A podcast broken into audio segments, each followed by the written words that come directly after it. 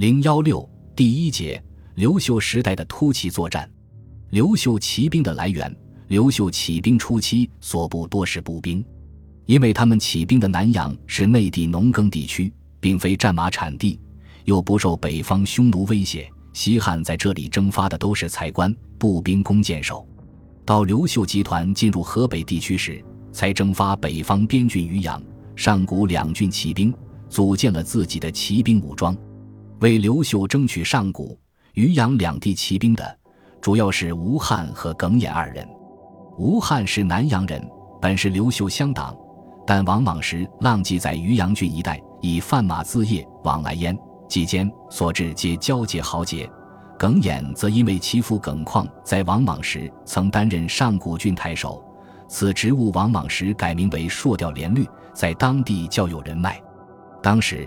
王朗割据邯郸，对抗更始帝和刘秀。吴汉和耿弇借助渔阳、上古人对王朗的敌意，将其郡属骑兵招至刘秀麾下。当时两郡出兵的数量是葛发突骑二千匹，步兵千人。这四千骑兵、二千步兵在南下投奔刘秀的路上，就已经取得了所过击斩王朗大将九卿、校尉以下四百余级，得印绶百二十五，节二。斩首三万级的战绩，战果大得有点惊人。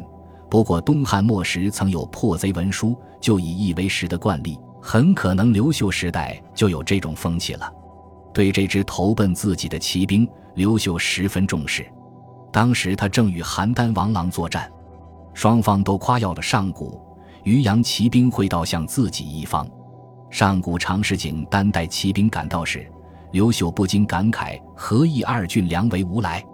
李贤注引《续汉书》载，时上使汉等将突骑扬兵戏马，立其迟还邯郸城，乃为之。可见这支突骑在当时具有极大的震慑力。刘秀部署诸将也很重视这支新来的骑兵，都希望能多分一些给自己。诸将人人多请之。在击败王莽后，刘秀开始与更始帝决裂，又派吴汉。耿弇到幽州征调了更多的突骑，他试图争取更始帝派来的将军马武，也向其试探。吾得于阳上古突骑，欲令将军降之，何如？由此获得马武的归附。